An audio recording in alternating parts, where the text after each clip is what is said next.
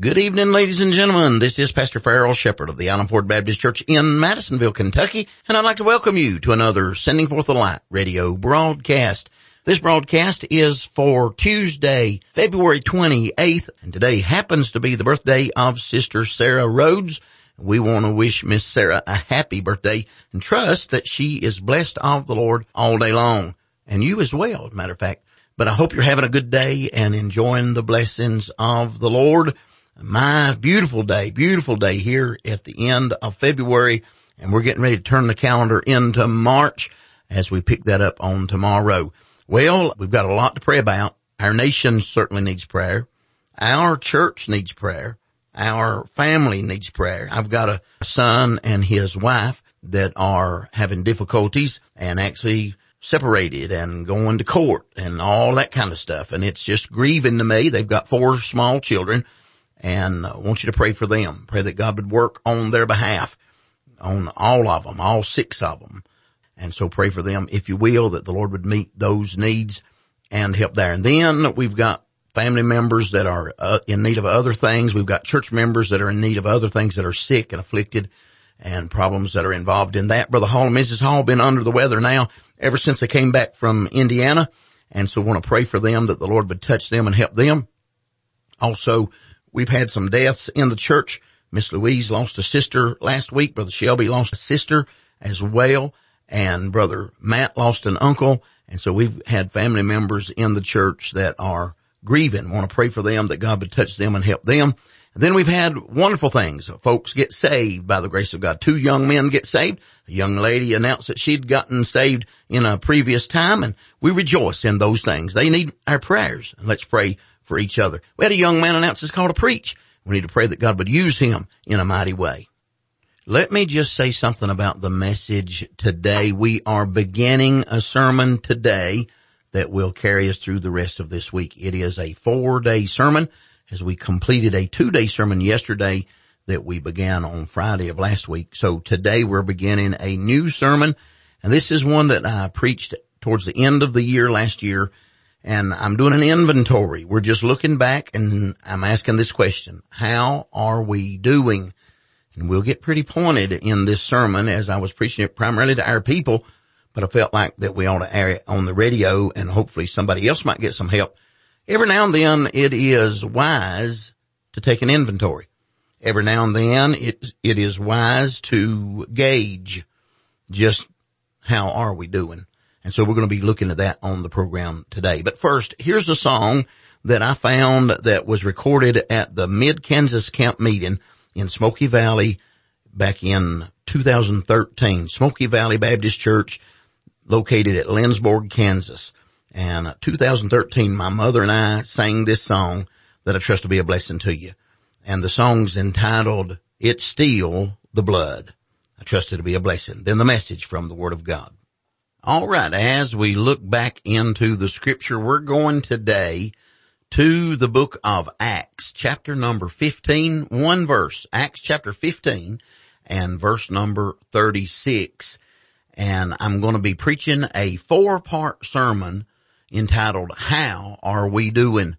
This sermon was actually preached a little over a year ago, the ending of 2021 as we were nearing the end of the year and I was doing an inventory, talking about looking back over our year, looking back over our life, and just see how are we doing. And so that's the title of the message, and we'll be dealing with that on today's broadcast. Actually, today we're just going to start with the introduction as we do part one of a four-part sermon. So I hope you'll stay tuned and enjoy the message as it was preached live from the pulpit of the Island Ford Baptist Church in Madisonville, Kentucky. Acts chapter number 15 is where we're going to be reading from tonight. Acts chapter number 15. Sunday mornings we've been looking at Romans. We've been Sunday nights looking in Proverbs. But on Wednesday night I just try to ask the Lord to lead me in a direction that'll be helpful and I, I've been preaching somewhat, I think, encouraging messages, faith, hopefully faith building messages on Wednesday night to, to our folks. And we've been airing them live. Last week, of course, we aired the, the camp and then now we're not airing it.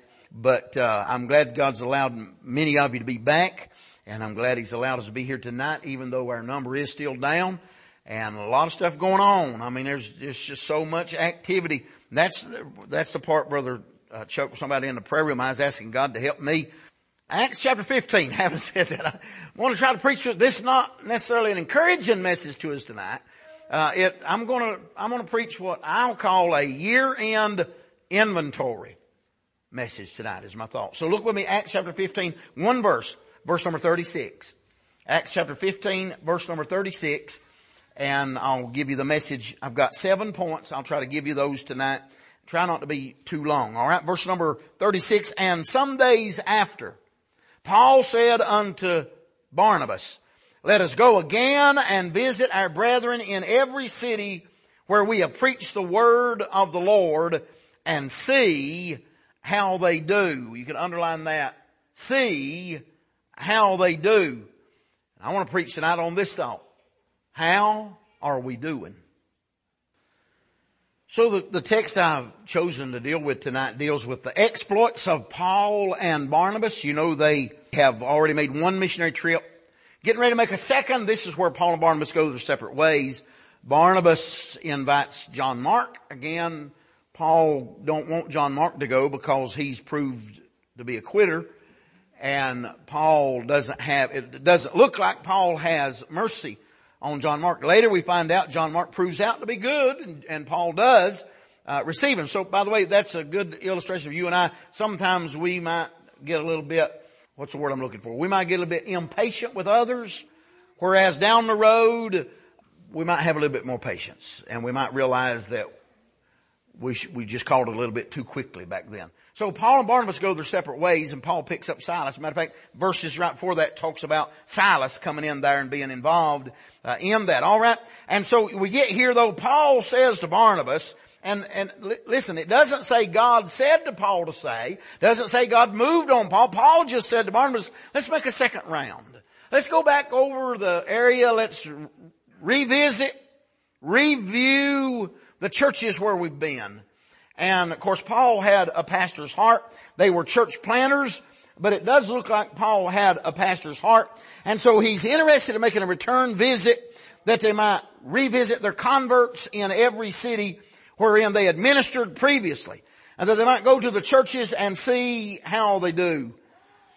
Now they were planning to visit these churches and take an inventory to see how much, if any, progress had been made in their spiritual life and their walk with Christ. Uh, now here we are headed to towards the end of the year. I thought, you know, it'd be a good thing for us to do. Look back over our life. I mean, as a church, is our church progressing or digressing? And as individuals, are we progressing or are we digressing? Now, of course, these church planners would be interested in knowing if the members of their churches were continuing steadfast in the faith. You know, they've got started up. They want to see if the people are staying faithful.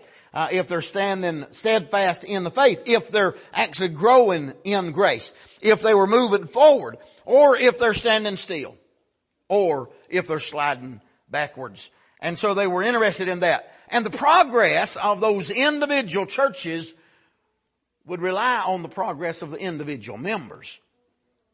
Amen. And by the way, that's the same here. That's the same in every church. The progress of the church, really, individual churches rely on the progress of the individual member. So Paul was concerned about how they were doing.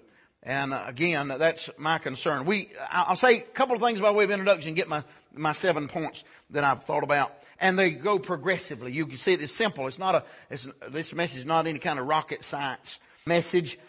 By way of introduction, I say we live in a day and time, a time and age. Maybe that's a, way, a, bit, a better way of saying it. That we live in a day and age in which there is some amazing, peculiar chances of spiritual success today more than I think there ever has been. And I could give you a lot of thoughts about that, but I'll, I'll say it this way. Since the world began, there's never been more churches than there are today. Since the world began, there's never been more written scriptures than there are today. Since the world began, I doubt that there's ever been as many preachers as there are today. Buildings dotting our land that supposedly stand for the furtherance of the gospel. Buildings that sole purpose is the distribution of the Word of God, proclaiming the will of God, and explaining the grace of God across our land. There, I'm talking about potential of spiritual growth. There are radio stations whose entire programming is towards the gospel, towards spiritual things. There are television shows directed towards spiritual things. The internet is replete with whether it's blogs or vlogs or, or, or video clips or, or speeches and statements and, and, uh, uh, programs designed towards the gospel and religious things. There's more religious concerts. There's more religious, whatever you want to name. It seems like we've got more now than we've ever had. But how are we doing?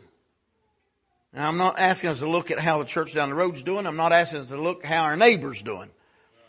I'm asking us to look how we're doing. Well, we live in a day and age not only of peculiar spiritual opportunities, I'll say ability to go forward, we're also living in a particularly spiritually dangerous time. Because many of those buildings that whole purpose is to preach the gospel are not preaching the gospel. They're preaching a false gospel. Many, if not all, I'll say at least most of the TV programs towards religious things are false.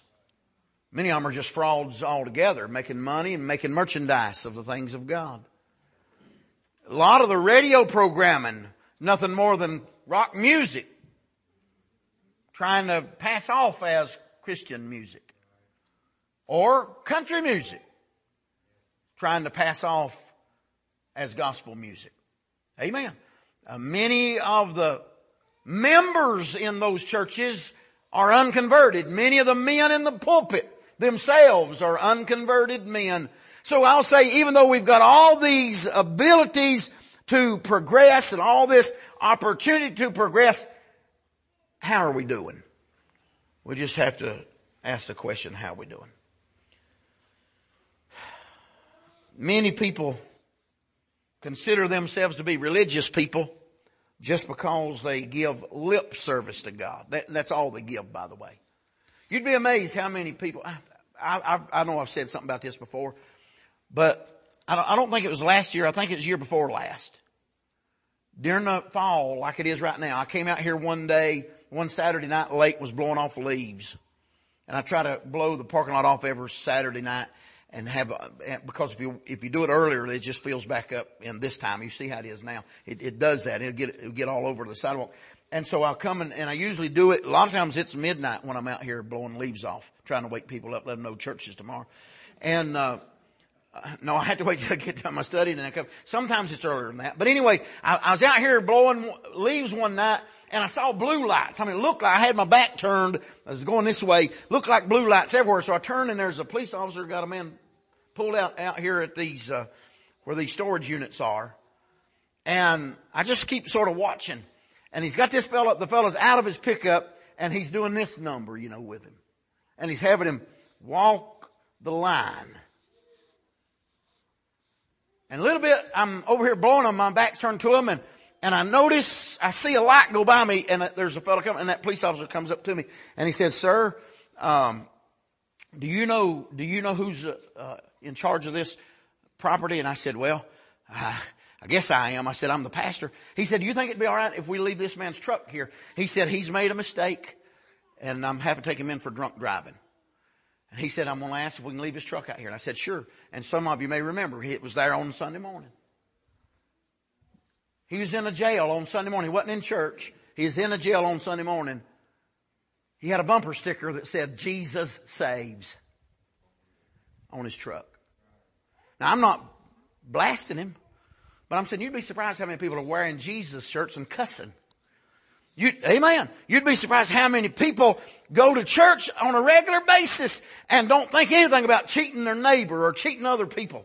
Doing ungodly things. Cheating on their wife, cheating on their husband. Amen. You'd be surprised a lot of lip service. I, uh, this introduction is getting longer. I ain't got my seven points yet. But I'm just saying, a lot of people, they think they're being religious just because they name the name of God.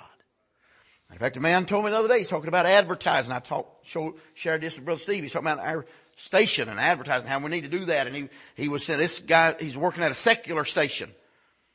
But, and he's a, another, he's a religious man, says he's saved. He's a different, different denomination.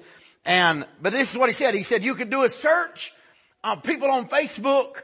You could do a search of the last six months, anybody in this area that has mentioned God. And he said, I'll guarantee you those are saved people. And I thought, are you kidding me? I just said, well, and his point was we need to reach to them. Well, we need, we're trying to get the gospel to everybody, whether they mention the name God or not. But I'm just simply saying there's a lot of people give lip service. That's all they got. When and if they go to church, they're not really going for God. They're going for their self. They're going for the excitement. Yep. They're looking for the pleasure that they get out of it rather than looking at church as something to participate in. By the way, that's one reason why Facebook church, why online services are appealing to a lot of people because they're not participating in anyway. They're just spectating.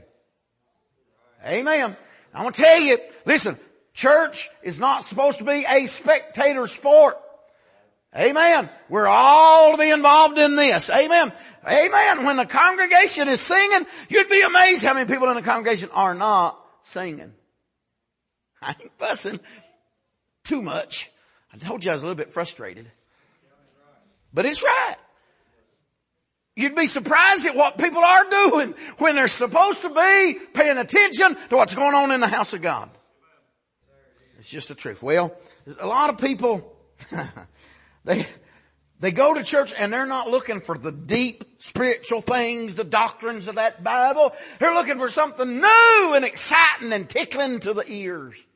They're looking for something to make them feel better about what they're doing. Something to be more motivated in their living. Amen. Oh, it's amazing me how many people want to be motivated. My dad had a way of motivating us boys with his boot up against our backside. That motivates you. Amen. I, I remember what that belt sounded like coming out of them stirrups. What it, amen. I remember what that sounded like. I remember what it did to me. Amen. It sent shivers up my spine. Amen. And worse than that when it's all over. Anyway, I've got to get over that. So I just, here's my thing. I'm just simply saying, how are we doing? How are we doing? So, with, with these biting yet brief statements that I've just made. Let me, let me give you these seven, and they're questions I'm going to ask. Seven questions that we need to answer about how are we doing. Number one, this is my point. Number one, do we ever think about our soul at all? You'd be surprised how many people never think about their soul. They never think about eternity. Doesn't enter into their mind. They live day in, day out. Without ever considering their soul. Amen. They never give the subject of religion a place of thought in their mind. Their year from beginning to end is consumed in the pursuit of one kind or another, something for them. Something that brings them pleasure. Something that brings them better business. Something that works in their politics or something that works in their money situation or something that makes them feel better about what they're doing. Some self-indulgence of one kind or another. Their whole year is swallowed up in that. Now come down time to the end, they're going to make New Year's resolutions and they're going to say, I'm going to do better next year, but they don't.